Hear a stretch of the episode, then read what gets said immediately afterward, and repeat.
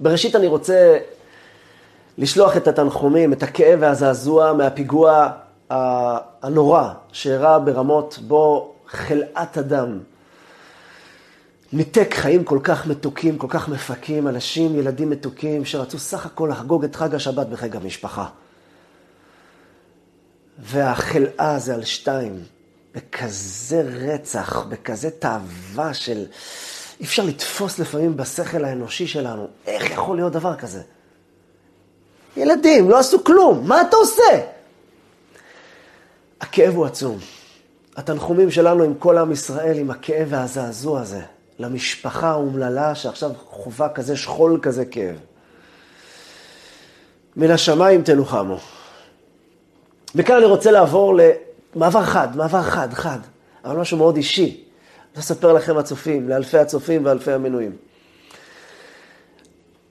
אני ואשתי מחכים כל כך הרבה לחבוק בין זרע של, זרע של קודש, זרע של קיימא, בן זכר.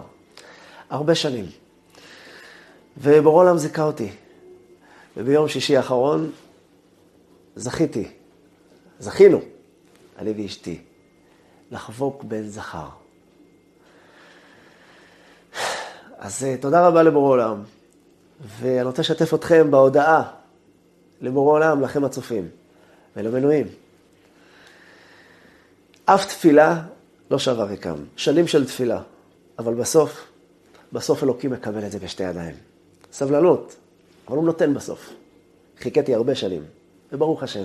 תודה רבה השם, ואני משתף אתכם בשמחה האישית הפרטית שלי, שעכשיו היא גם השמחה שלכם. ועכשיו לעניין. בעקבות הרפורמה המשפטית שהממשלה הנוכחית רוצה לקדם, התפתח דיון ציבורי רחב בשאלה מי קובע מהם הערכים הנכונים. מי קובע מהם המוסר? מה זה מוסר? מה, מה נכון? מה לא נכון? הרי מה שבעיניך מוסרי, אולי בעיניי לא. מה שבעיניי ערכי, אולי בעיניך לא. אז מי מחליט מהו? הרי כל אחד זה המבט שלו, העיניים שלו. בעיני בית המשפט, לדוגמה, אה, הפלה זה דבר בסדר גמור, לאדם יש שליטה על גופו, כבוד האדם וחירותו. חוק יסוד. אוקיי, ולכן אתה יכול להפיל תינוק. אני בכוונה מתחבר לזה, כי אני רואה את הנשמה שנולדה לי ביום שישי.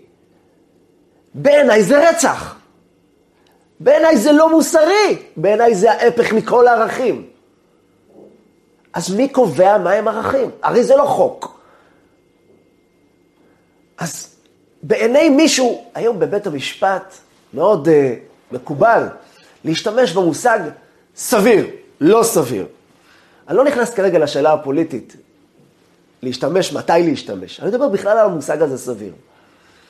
גם על זה התפתח דיון. רגע, מה זאת אומרת סביר? בעיני מי? ההוא בגלימה השחורה הוא לא מלאך. הוא אדם בדיוק כמוני, אינטרסנטי, עם מבט שלו, השקפת חיים שלו, ואין לו השקפה אבסולוטית, והוא טועה בדיוק כמוני, ואולי יותר, אז למה שהוא יקבע את הערך הנכון? בעיניו, בעיני בית המשפט, סביר בהחלט, ולגרש אה, אלפי יהודים מגוש קטיף. סביר, כי זה סביר. אבל לא סביר לגרש גויים, מסתננים באדמת הקודש, כאן, שנכנסו לכאן באופן לא חוקי. לא סביר. בעיניי בדיוק הפוך. לא סביר לגרש יהודים מאדמתו, ארץ ישראל. סביר בהחלט להעיף מכאן גויים שנמצאים במדינת היהודים היחידה בעולם, שנכנסו לכאן באופן לא חוקי. עוד פעם, לא שחור לבן, אבל כאילו, מה סביר, מה לא? לפי מה אתה מחליט? התפתח דיון על זה. מה קובע את הערכים שלנו, את מערכת המוסר שלנו? וזה עוד לא בחוקים, בוא נדבר על חוקים. אני שואל בן אדם, כל בן אדם ברחוב, תגיד לי, מה אתה אומר? מי מעל מי? החוק מעל הבן אדם, או הבן אדם מעל החוק? כולם יגידו לך, תגיד לי, השתגעת? ברור שהחוק מעל הבן אדם. אבל רגע, מי יצר את החוקים האלה? מי יצר את מערכת החוקים הזאת? בני אדם. אז הבני אדם מעל החוקים. הבן אדם יצר את החוק, אז הוא קובע אותו, ומחר, דרך אגב, הוא יכול לשנות אותו, והוא משנה אותו. אז בסדר, בנינו איזושהי מערכת דמוקרטית כאילו שההוא בוחר אותו ואז הוא מחליט. אבל בסוף זה מערכת חוקים שמשתנית יום ולילה. הממשלה של היום החליפה את החוקים של הממשלה של אתמול, והממשלה של מחר תחליף את זה של היום. החוקים הם משתנים כמו גרביים. המציאות הזאת גורמת לבלבול ערכים נורא. מערכת הערכים של הדור הפוסט-מודרני, המודרני, העידן המודרני שלנו, מתפרק מכל הערכים שלו, מסיבה הזאת, ממש מהסיבה הזאת. כי אין ערך שאתה יכול, לה... לא, לא, לא, איך אומרים? לא לפתוח אותו מחדש. כל ערך שהוא פתוח לדיון. כי בעצם, מי אמר? מי החליט? מי אתה שתחליט? אני מחליט.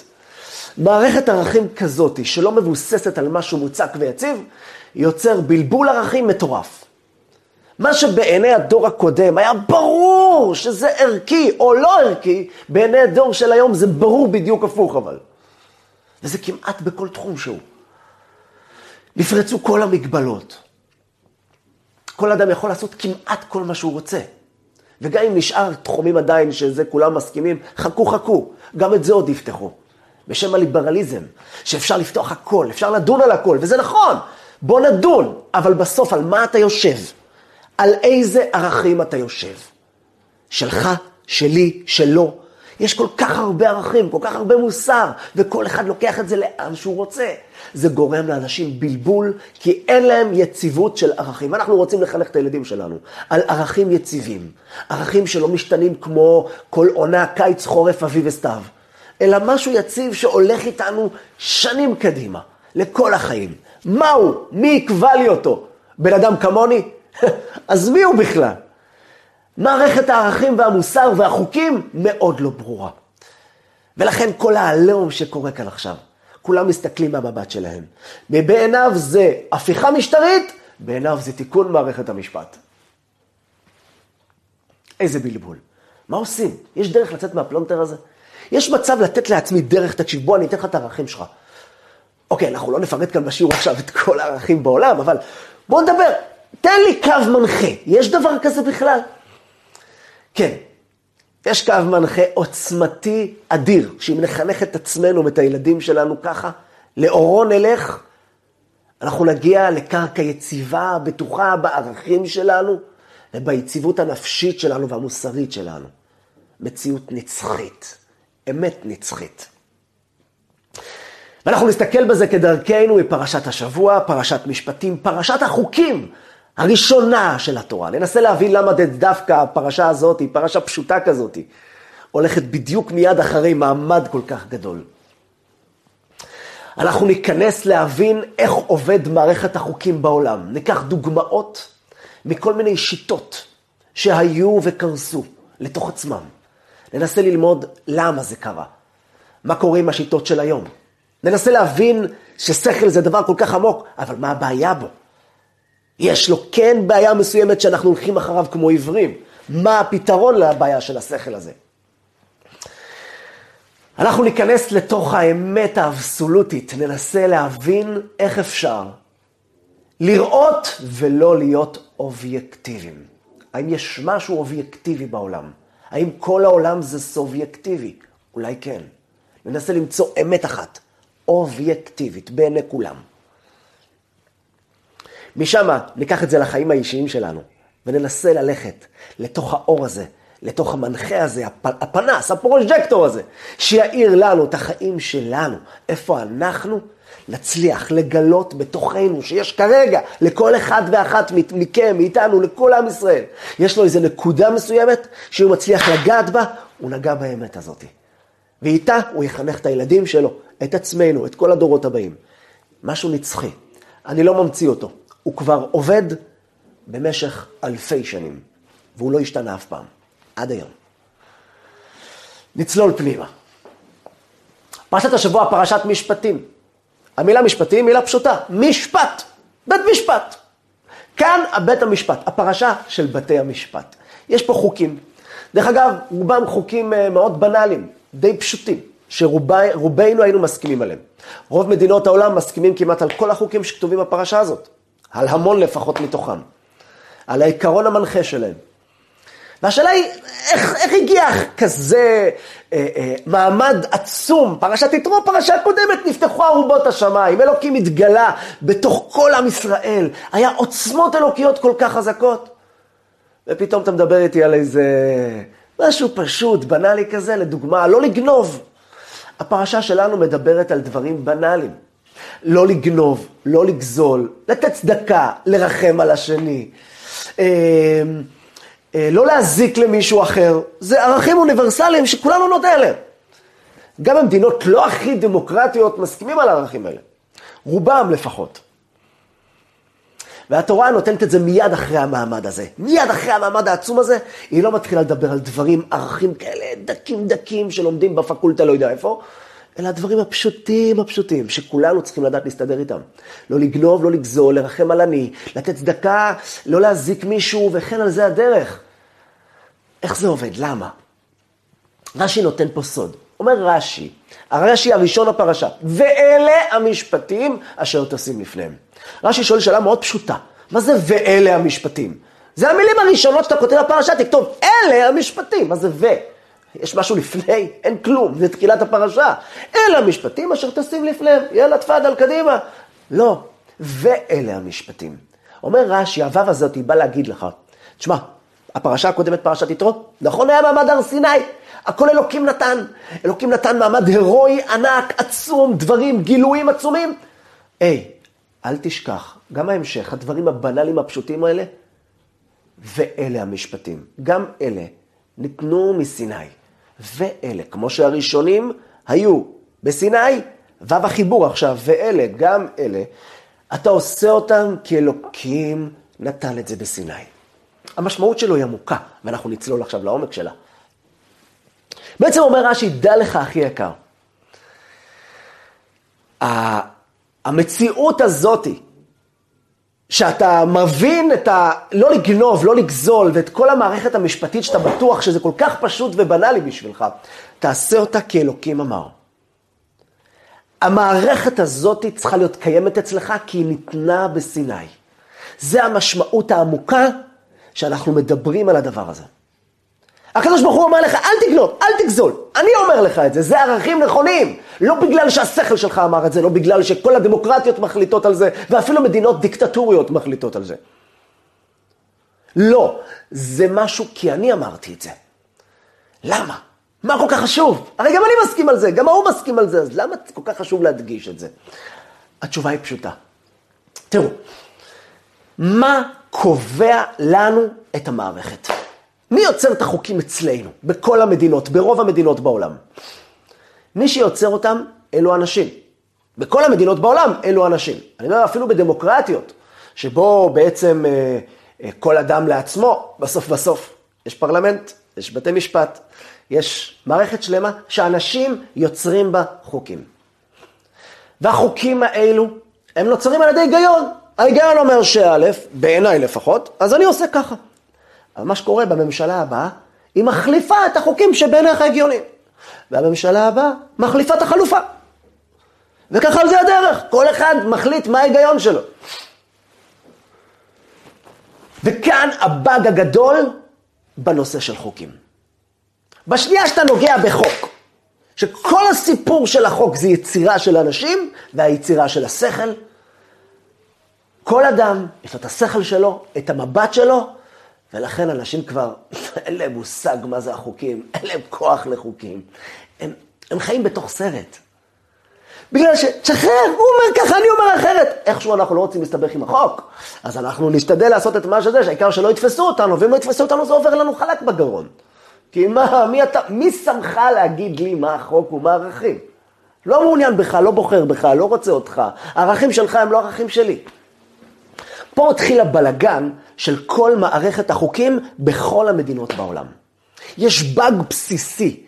אם החוק יוצר אותו איש, אני איש כמוך.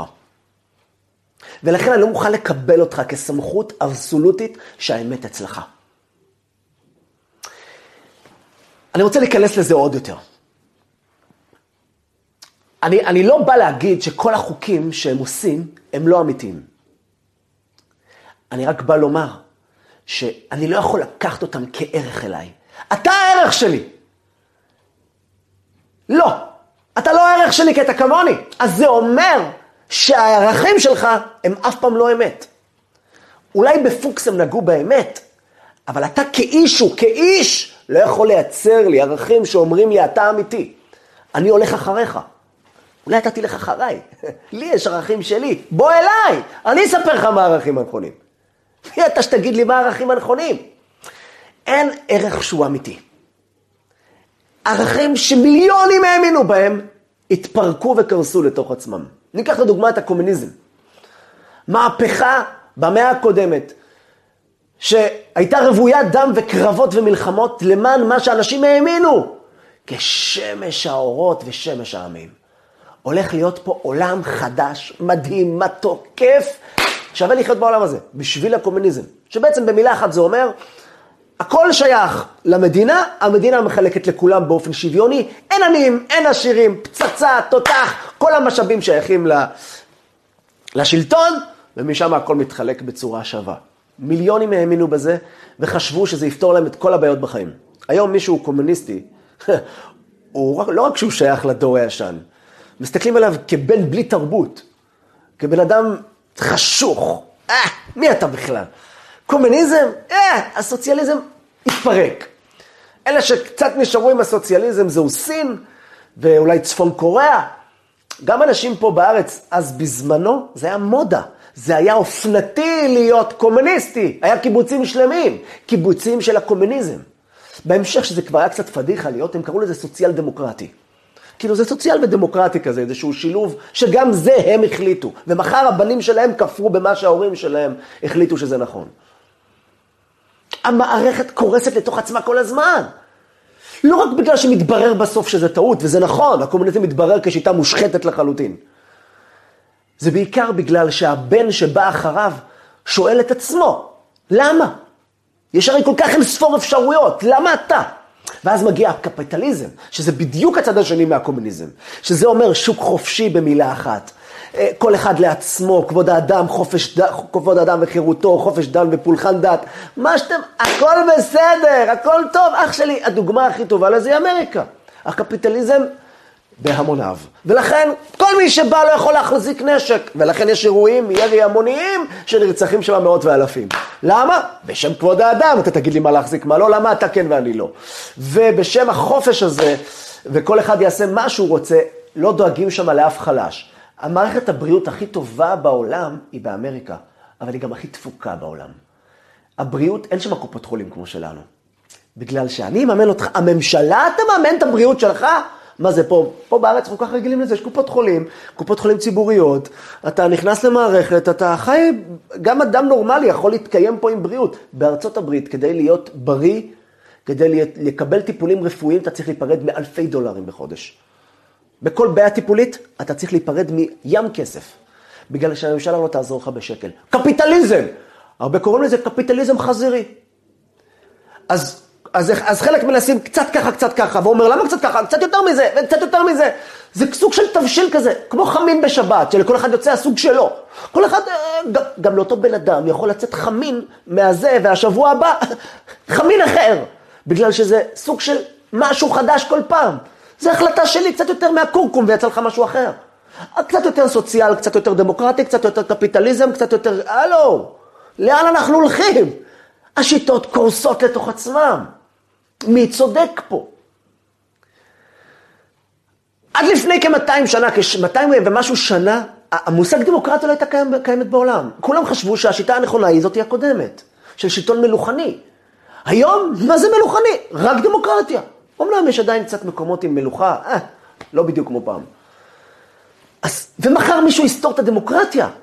מחר מישהו יסביר שזה לא הגיוני בכלל שאפשר לחיות ככה. היה פרופסור ב-1900... 79 כמדומני, פרופסור נכבד שקיבל גם כן פרס נובל לכימיה, שהוא אמר שנרא... שלדעתו בעוד uh, כ-50 שנה לא יהיה מקום בכדור הארץ להכיל את כל האנשים בעולם. ולכן הוא חושב שבתור uh, היגיון, uh, כדאי לשלוח להמתה את כל הזקנים והמבוגרים שכבר לא כל כך תורמים לחברה, כי העולם לא יוכל להכיל אותם. הוא ראה בזה מאוד היגיון. והוא פרופסור פרס נובל. בגלל ערכים שלו אמרו לו שהזקנים, אי אפשר לחיות כולם ביחד, אז צריך לוותר על מישהו, הערך שלו אומר שעליו צריך לוותר. על עצמו הוא לא חשב את זה, למרות שלכאורה יגידו כן, גם הוא יום אחד יהיה מבוגר, בסדר. אבל כרגע הוא דיבר מהמקום של בוא לא תיקחו אותי. אבל בסוף זה ערכים שלו שבעיניי זה רצח. כאן בית המשפט בארץ מתיר המתה של חסד. אדם שסובל ונמצא בסבל, בני המשפחה יכולים לחתום לו על מוות. למה? כי הוא סובל. אפילו הבן אדם עצמו יכול. בעיניי זה רצח. לא שונה ממתאבד. שהוא מאוד רוצה למות, ואני רק נותן לו דחיפה, הוא התחנן אליי. דחפתי אותו מהקומה ה-70 במגדלי עזריאלי. ככה, זה ככה הערכים שלי. בעיניי זה רצח. אז בעיני פלוני לא, בסדר. אז למה שהוא ישמע לי ולמה שאני אשמע לו? בסוף מערכת הערכים שלנו בנויה לתוך דברים שכולם קורסים לתוך עצמם. השכל הוא לא אובייקטיבי. זה אנחנו צריכים לדעת. השכל הוא לא אובייקטיבי. עד כדי כך שהוא לא אובייקטיבי, שהוא יכול להגיע לעיוותים מטורפים. הנאצים, הנאצים יימח שמם ושם זכרם. היה להם תיאוריה. הם לא הגיעו בשם ואמרו, אוקיי, חבר'ה, אנחנו ברברים. אנחנו תופסים את הנשק, מתחילים לרצוח. הם היו האנשים הכי אינטליגנטים. קחו את האומה הגרמנית, הם אירופאים. גרמנים, אינטליגנטים מסודרים. רוב, כל צמרת, ראשי הנאצים, יימח שמם, היו צמחוניים. הם היו מחבקים חתולים ברחובות. הם לא היו מסוגלים, היטלר אמר, אני לא מבין איך אפשר לירות בחיה חסרת ישע ברחוב ולאכול אותה. ואותו אדם טבח במיליונים בסדיסטיות קרה ואכזרית, יימח שמו. זה הסתדר לו במערכת הערכים שלו. הוא יכל לבכות שהוא ראה חיה סובלת. הוא היה בוכה מאושר כשארובות אושוויץ העלו עשן לשמיים. מערכת ערכים שמבוססת עליך, עליי, על אנשים, יכולה להגיע גם לכאלה עיוותים. עיוותים שמיליונים הלכו אחריהם, לא אחד ולא שתיים ולא שלוש. אומה שלמה, רציונלית, אנשים נורמטיביים, בעידן המודרני. הלכו שבי אחר הרעיון הזה הנאצי, ואחרי הרעיון הקומוניסטי, אחרי הרעיון הקפיטליסטי, אחרי רעיון המלוכה, ואחרי עוד אלף רעיונות שקרסו לתוך עצמם. זה מראה לנו שיש כאן באג אמיתי, בתוך המוח של המחשב, מה שנקרא. המוח עצמו, יש לו באג. מי קובע לך מה הערכים שלך? השכל, תראה לאן הוא מוביל. תראה לאן הוא הולך. הנה, בוא ניקח, עכשיו יש ויכוח, כמו שאמרנו במדינה, על מערכת המשפט. אני לא נוקט כרגע, זה לא שיעור פוליטי. אני רק לוקח את זה כדוגמה. יש פה שתי כתבים, זה חושב שזה הכי טוב, הכי חשוב, זה חושב שזה הכי, הכי לא טוב, הכי לא חשוב. זה אומר על השני, לא, אתה לא באמת חושב ככה, אתה פשוט רוצה שליטה, והשני אומר את זה עליך בדיוק, פשוט לוקחים לך את השליטה, אז לכן אתה מדבר ככה. וזה מגיע למצב שאנשים שהקריבו מחייהם, באמת, אנשים טובים, אנשים טובים, הקריבו מחייהם למען ביטחון המדינה. הם מסרו את נפשם למען יהודים אחרים, מציעים לפתוח אש ברחובות. לאן? לאן הגעת? להרוג, לרצוח את השרים, את ראש הממשלה. זה אנשים שבחיים לא מדברים ככה. הם באמת חוששים. אני לא אומר, הם לא אנשים רעים, חס ושלום. הם באמת, יש להם מערכת ערכים שבנויה על סכמה מסוימת, ומישהו הוזיז אותה. ומישהו הוזיז אותה, מוות. ובעיני השני, לא רק שזה לא מוות, זה פצצה. זה ערכים שאותם אני חולם עליהם כבר. עשרים שנה אני מנסה לקדם את זה, ולא מצליח. הנה אני מצליח עכשיו. אז הבאג הזה, מה עושים איתו? אנחנו כל הזמן נתקעים בתוך מציאות שאנחנו לא מצליחים לדעת איך לצאת ממנה. איך אנחנו מצליחים? השכל, כמו שאמרנו, הוא לא אובייקטיבי. השכל שלנו לא יכול, הוא לא אובייקטיבי. היה פרופסור אחד שהחליט uh, ללכת, הוא היה חוקר כל מיני שבטים נידחים. יום אחד הוא מצא איזשהו שבט נידח קניבלי, אוכלי אדם. אז הוא התחקה אחריהם, התחבר איתם, הם לא אכלו אותו איכשהו, קצת התיידד איתם, והוא בילה איתם ככה זמן, אה, זמן, זמן לא קצר. באחד הימים הוא יושב עם ראש השבט הקניבלי, והוא יושב איתו לשיחה. הפרופסור אומר לו, סליחה, אני יכול לשאול אותך שאלה דוגרי? אומר לו, כן.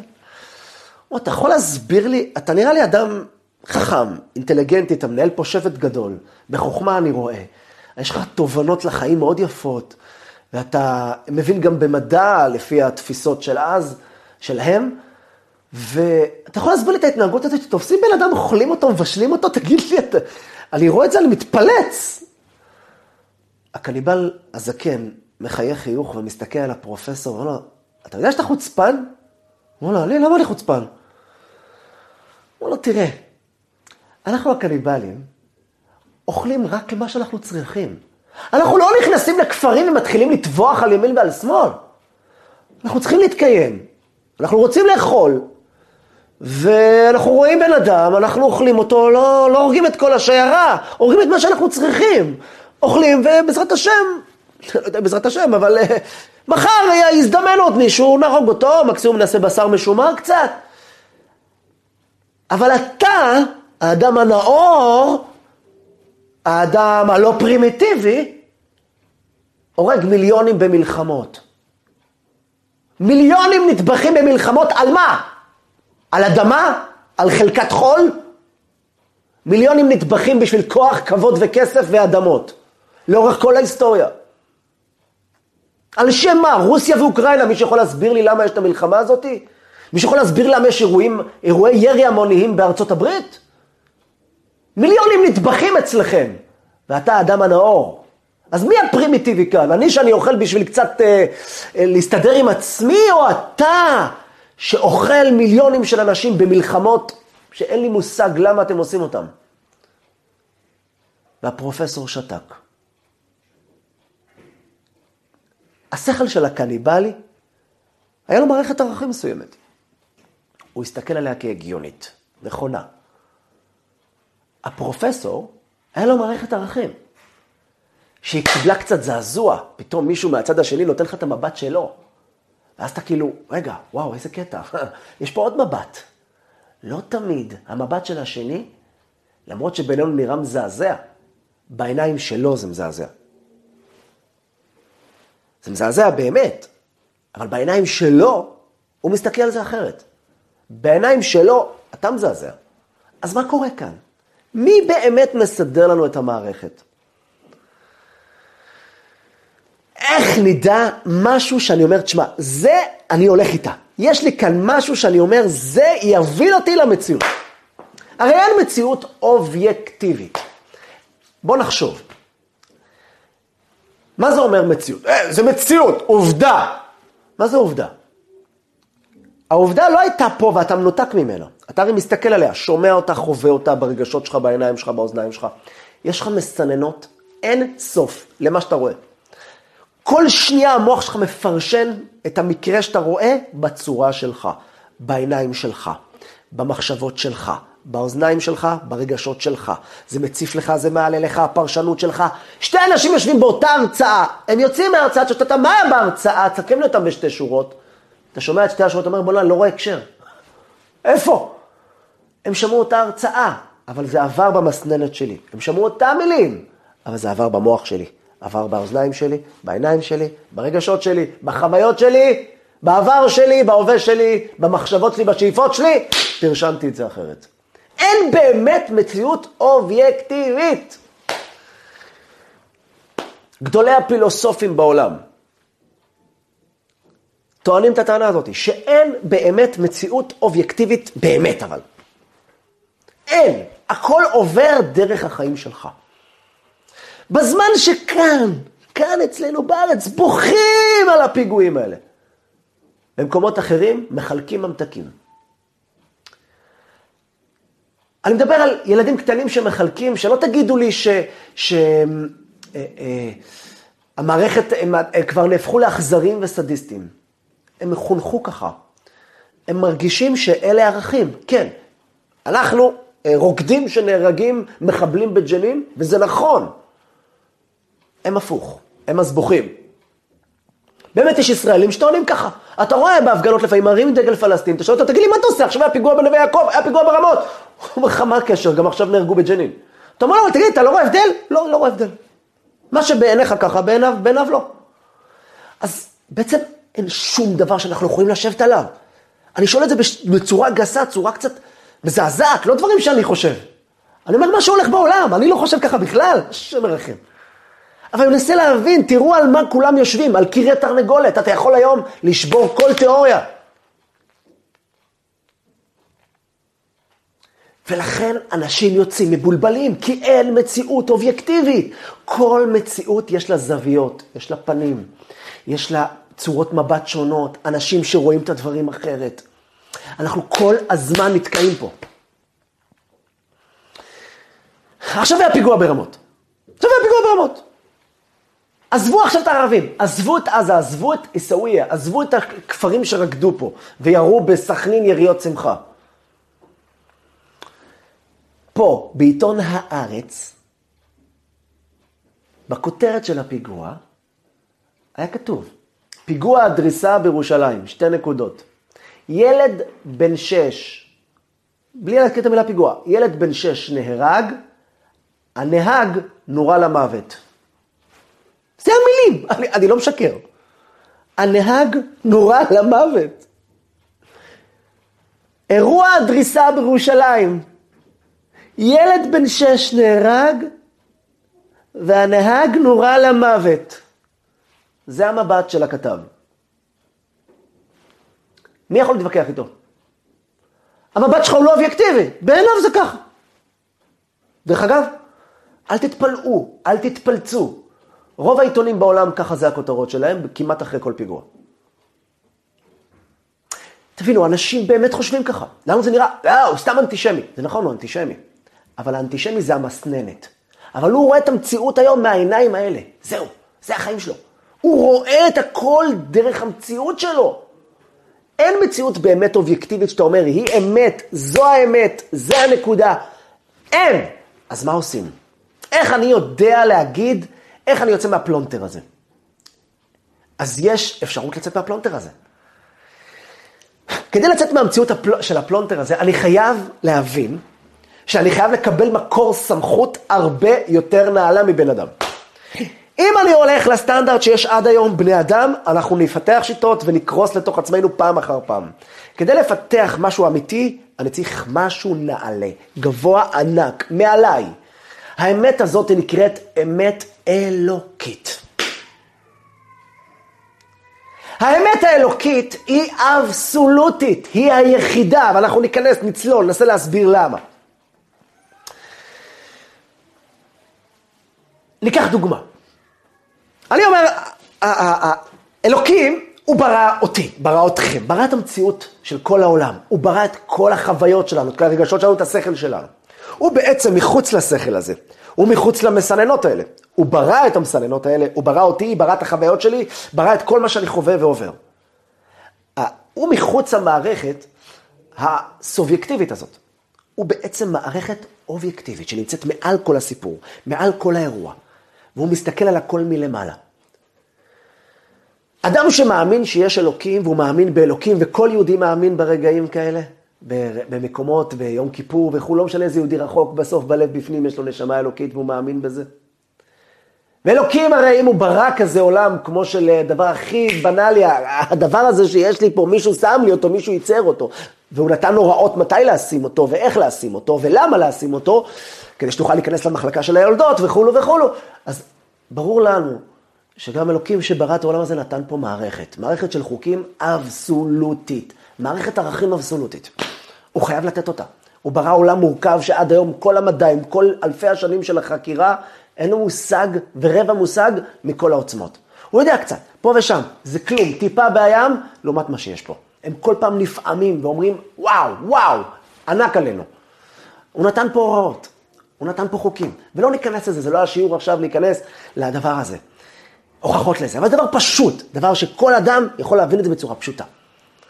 אלוקים הזה הוא אמת, הוא אבסולוטי. כמה שאדם מאמין יותר באמת הזאת, הוא מבין שהמערכת החוקים שאדם, שאלוקים יצר, לא אדם, אלוקים שיצר אותה, היא אמת אבסולוטית שלא ניתנת לשינוי. גם לא נותנת לעובדות לבלבל אותו. זאת אומרת, אה, אה, אנחנו רגילים להגיד, שמע, יש אמת ויש עובדה. זה נכון, זאת אומרת, אני רוצה, לה... הפוך, אנשים בדרך כלל אומרים שהמציאות היא האמת, אבל מה המציאות? הסברנו מקודם שכל אחד רואה את המציאות אחרת. תראו, אז אנשים פותרים את זה על ידי שאומרים, כל אחד זה האמת שלו. כל אחד רואה את המציאות אחרת. מה, אז אין אמת? כאילו זהו? אז יש אמת. והאמת יכולה גם לסתור לעובדות, למציאות, ולא קרה כלום. בואו ניקח דוגמה מובהקת לזה. קריעת ים סוף. רק לפני כמה פרשיות ראינו איך עם ישראל יוצא ממצרים. הוא יוצא החוצה, מגיע לים, ים סוף, ים ענק, תקוע, מאחורה המצרים, מהצדדים המדבר, מה אני עושה עכשיו? מה עושים? אין פתרון, תקע, תקוע. אוקיי, אז זהו, אכלנו אותה, סוג של. ואז זה, זה, זה העובדה. בואו נסתכל, זה עובדה. העובדה הזאת היא, היא לא אמת. כרגע היא נקודת זמן מסוימת שבה הים נמצא. הנה, בואו תראו שהיא לא אמת. מה קרה אחר כך? אלוקים אמר, אל תתייחסו לעובדות, אל תתייחסו למצרים, אל תתייחסו למים, כנסו למים. מה כנסו למים? תראה את המציאות, אי אפשר לזוז. סע, כנס. אני האמת, אתם צריכים להגיע למתן תורה להר סיני. זה המטרה האלוקית, ואני מנהל פה את העולם, ואני אומר לך שאתם צריכים להגיע לשם, תגיעו לשם. והם נכנסו פנימה, והים נקרא לשתיים. העובדה זזה בשנייה שהגיעה האמת אלוקית. עזבו את הנס. זה כוח האמת מול כוח העובדות. לא חייב להיות גם ש... אה, בוא ניקח בכל האורך ההיסטוריה שאנשים מסרו את הנפש שלהם. מגיע מישהו מהאינקוויזיציה הארורה, תופס את היהודים, אומר לו, תתנצר, והוא אומר לו, לא רוצה. הוא אומר לו, אני אשרוף אותך, הוא אומר, תשרוף. הוא מענה אותו, והיהודי עושה לו ככה, אני אשרף, אני לא הולך לתפור באלוקים. רגע, אבל העובדות הוא שאתה סובל, והעובדה היא שהמוח שלך אומר לך, אבאלה, צא מפה, צא, רק תגיד לו כן, אפילו בכאילו, רק תשתחרר מכל הסבל הזה. והיהודי אומר לא, כי האמת חזקה יותר מעובדות. האמת לא משתנית. אמת היא לא משהו שאנחנו... זה לא אנשים שיוצרים את האמת הזאת. יכול להגיד, אה, איזה קטע, בוא'נה, יפה מה שהרב אומר. מעכשיו אני הולך עם האמת שלי עד הסוף. מה האמת שלך אבל? מי יצר אותה? אתה? מערכת שלך, הסינונית שלך? יש מצב שאתה חי כל החיים שלך בשקר. מה זה יש מצב? כנראה מיליונים של אנשים חושבים ככה. אנחנו אומרים, מיליארד סינים לא טועים. אז בדיוק אתה הגעת לנקודה הזאת של האמת, וואו. לא. עובדה שאתה כל הזמן שינית את הדעות שלך. אתה לא מגיל 13 עד גיל 70 אותו דעה, נכון? רק חמור לא מחליף דעתו. משפט. וזה נכון, רק חמור לא מחליף דעתו. אבל גם רק אמת אלוקית להבדיל לא מחליפה דעתה. האמת מובילה אדם, אבל האמת היא לא אובייקטיבית, היא משלי. היא אובייקטיבית רק אם האמת היא מחוץ לי, מחוץ למסננות שלי, מחוץ לדברים שבו אני מפרשן, לוקח, חווה איך שבא לי. יש מציאות אלוקית, והיא מובילה אותי. אנחנו צריכים להבין, המציאות האלוקית, האמת, יכולה לסתור לעובדות. כדי להצליח לצאת מעצמי, אני חייב להתחבר לרצון גבוה יותר. בואו ניקח דוגמה. אדם uh, מעשן. תגיד לי, זה טוב לעשן? מה פתאום, חס ושלום. אז למה אתה מעשן? אז תראו, אז יש שלושה סוגי אנשים. יש אדם ש...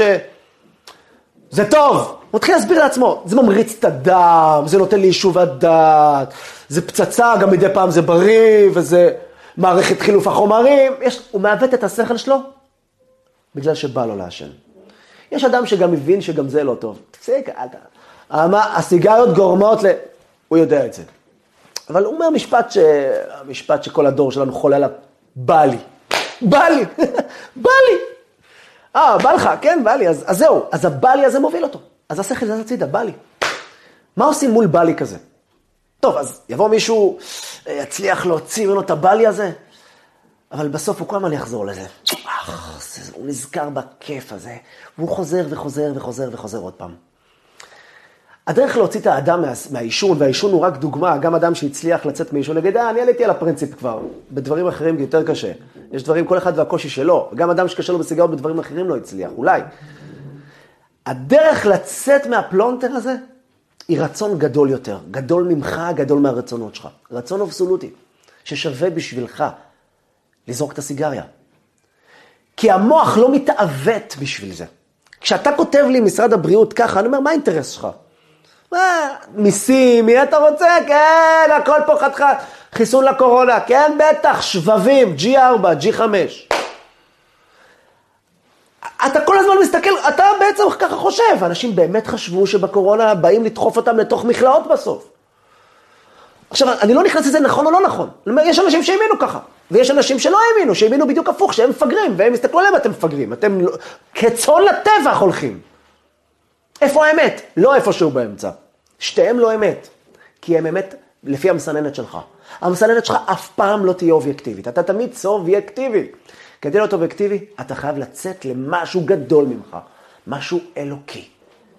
משהו שאלוקים, האמת האמיתית, איתך, נותן לך ואומר לך, זה האמת. קח אותה. והאמת לא תיסתר על ידי עובדות.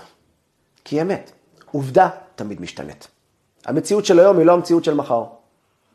המציאות של מחר היא לא המציאות של אתמול. והיא לא המציאות של מחרתיים. המציאויות משתנות, אנשים גודלים, הדברים גודלים, המדינות משתנות, השיטות משתנות, אבל האמת, האמת ממשיכה לזרום. אז אם אני מתחבר למשהו גבוה יותר ממני, המשהו הזה הוא אלוקי, הוא גדול, הוא חזק. זו הדרך שבו אני מצליח. יש סיפור שפרסם לא מזמן, שישראלי בלונדון הציל, ראה כלב רוטוויילר ענק, מגיע ורודף ו... אחרי ילדה בת חמש ומגיע לטרוף אותה. והוא באומץ בלתי רגיל רץ לכלב הזה, בעט בו, פצע אותו, העיף אותו והציל את הילדה. הכתב, כתב מהכתבים שם בלונדון, שהיה באזור האירוע, ראיין את אותו, אותו, שם אין הרבה חדשות, זה חדשות שוואו. כן, גם פה זה היה מגיע לזה, אבל זה כותרת ראשית. אז הוא הגיע לישראלי וראיין אותו, ושאל אותו, וואו, זה, זה, זה, וכתב ככה, הכין את הכתבה, שבעצם אה, על הבחור האמיץ, ההירואי, המעשה ההירואי הזה שהוא עשה, שהוא הציל ילדה בת חמש. ואז הוא שואל אותה, תגיד לי, באיזה, באיזה מדינה אתה, באיזה מוצא אתה? אני רואה על המבטא שלך שאתה לא אנגלי. הוא אומר, כן, אני ישראלי. אוקיי, למחרת הכותרת הראשית בעיתון הייתה, צעיר ישראלי פגע בכלב. מכירים כאלה סגנונות, לא? כן. המבט השתנה באותו רגע שאתה ישראלי. אבל אתה הסתכלת אחרת. יגידו, לא, לא באמת השתנה. הוא, הוא, הוא פשוט אה, לא יסכים לפרגן לו. יכול להיות. אבל המסננת הזאת היא עובדת בכל המקרים, בשנייה שזה ישראלי. אה, בטח, זה הישראלים האלה מושחתים. הוא ראה כלב, לא אותו מילדה. עובדה, הם רוצחים בעזה חופשי. הוא כנראה רק כלב, ראה אופציה לעשות פה בלאגן, הגיע, הרג אותו. לא יודע, אני, אני, האמת היא אבסולוטית, אבל לא במסננת שלי. המסננת שלנו זה פשוט הולך למקומות הכי לא נכונים בעולם. אם אנחנו רוצים לחוות את זה, אנחנו צריכים את האמת האלוקית. טוב, אוקיי, יאללה אלוקים, בוא, תשדר לי. אז הנה הוא שידר לנו פרשת משפטים. הוא סידר לנו את התורה שלנו, שעליה מחובר מאות אלפי ספרים. לנו קוראים עם הספר, העם החכם הזה. מה זה הספר? איזה ספר? פסיכולוגיה? איזה ספר? אנחנו עם הספר של אלפי שנים. בספרייה היהודית יש מאות אלפי ספרים שמפרשים את התורה ואת הפרשות שלנו, ואת, ואת האמת האלוקית הזאת, את הערכים האלה. אז אם אתה מסתכל פרשת משפטים, התחברת לאמת הנכונה. אתה נמצא על המסלול של הערכים הנכונים. תשאל אותי, אבל איך אני חווה אותה? אני רוצה לחוות את האמת הזאת ככה אובייקטיבית. יש אפשרות לחוות משהו אובייקטיבי, לא סובייקטיבי? תן לי, אני רוצה לחוות את, ה, את המהלך בלי כל המסננות שלי. כן, יש אפשרות. הנשמה שלך הכי יקר. לכל יהודי בעולם יש נשמה. הנשמה הזאת היא חלק אלוקה ממעל. היא חלק מאלוקים. אנחנו בנים של אלוקים. אנחנו חלק מהמערכת האלוקית, היהודים. העם הנבחר, אשר בחר בנו מכל העמים, ונתן לנו את תורתו. הוא בחר בנו, אנחנו חלק מהמערכת האלוקית. והמערכת האלוקית הזאת, הנשמה הזאת, היא חובה אובייקטיבי. אבל היא חובה אובייקטיבי באופן אבסורדי אולי אפילו, רק אם אתה מוריד את עצמך. הנשמה הזאת נמצאת בגוף. וכיוון שהיא בגוף, רוב הזמן המיקרופון אצל הגוף, למעט צדיקים. אז היא, הגוף, יש לה מסננות. זה, זה, זה, זה, הכל, מערכת הרגשות שלנו, המתוסבכת שלנו, מה שעברנו בגן ובלה, זהו. המערכת האובייקטיבית האמיתית היא מערכת הנשמה. המערכת הנשמה יודעת לחוות את הדברים כמו שהם, אבל זה בתנאי שאתה מוריד את עצמך. אתה נותן לנשמה שלך לדבר, לחוות משהו רוחני יותר. כמה שאתה חווה משהו רוחני יותר, אתה מתחבר למשהו אמיתי יותר. תראה, אנשים הולכים ביום כיפור למקום מסוים, ואין להם מושג למה. הם הולכים לתפילה, הולכים לבית הכנסת. הם פתאום נמצאים באיזשהו רגע של סכנה, מתעורר אצלם בבית חולים, אתה רואה אנשים בוכים, אנשים שקצת היו רחוקים. ומה קרה? כי ברגע הזה הגוף זז הצידה, אומר, אין לי פתרון. הוא מקבל זעזוע, בומבה, הנשמה יוצאת החוצה. לי יש דרך להתחבר. ואז היא מדברת. ואז אנשים מדברים, מדברים את האמת שלהם. באינקוויזיציה אנשים דיברו את האמת שלהם, בשואה אנשים דיברו את האמת שלהם, במסעות הצלב, בפוגרומים, פרעות פתח ותת, בפרעות תרפ"ט אנשים דיברו את הלב שלהם. הלב היהודי הזה שמתנמס, וכל כך הנשמה הזאת יוצאת החוצה ומתפרצת. היא יודעת לחוות חוויות אובייקטיביות. כדי לקבל אותה, אנחנו צריכים טיפה להיות יותר רוחניים. זה אומר, קצת יותר שיעורי תורה. תפילה, קצת יותר. כל אחד במקום שלו, איפה שאתה. בקטנה יותר. איזה משהו רוחני יותר, אלוקי, שאלוקים אמר אתה עושה. אתה מניח תפילין, אתה תתחבר יותר לנשמה שלך. כן, אתה מתחבר יותר לחוויה הנשמתית שלך, הנשמה שלך מקבלת עוצמות להתגבר טיפה על הגוף. ויוצאת החוצה והיא אובייקטיבית. היא תדע להסתכל על הדברים באופן אובייקטיבי. בתורה יש משהו שנקרא דעת תורה. מה זה דעת תורה? רב מוישה פיינשטיין, מגדולי הפוסקים בדור הקודם בארצות הברית. פעם אחת היה תלמיד חכם עצום, ידע אין ספור ספרים בתורה והכל. אחד שאל אותו יום אחד שאלה, והוא אמר לו, תגיד לי, כבוד הרב, איפה זה כתוב מה שאתה אומר? זה היה משהו חדשני כזה.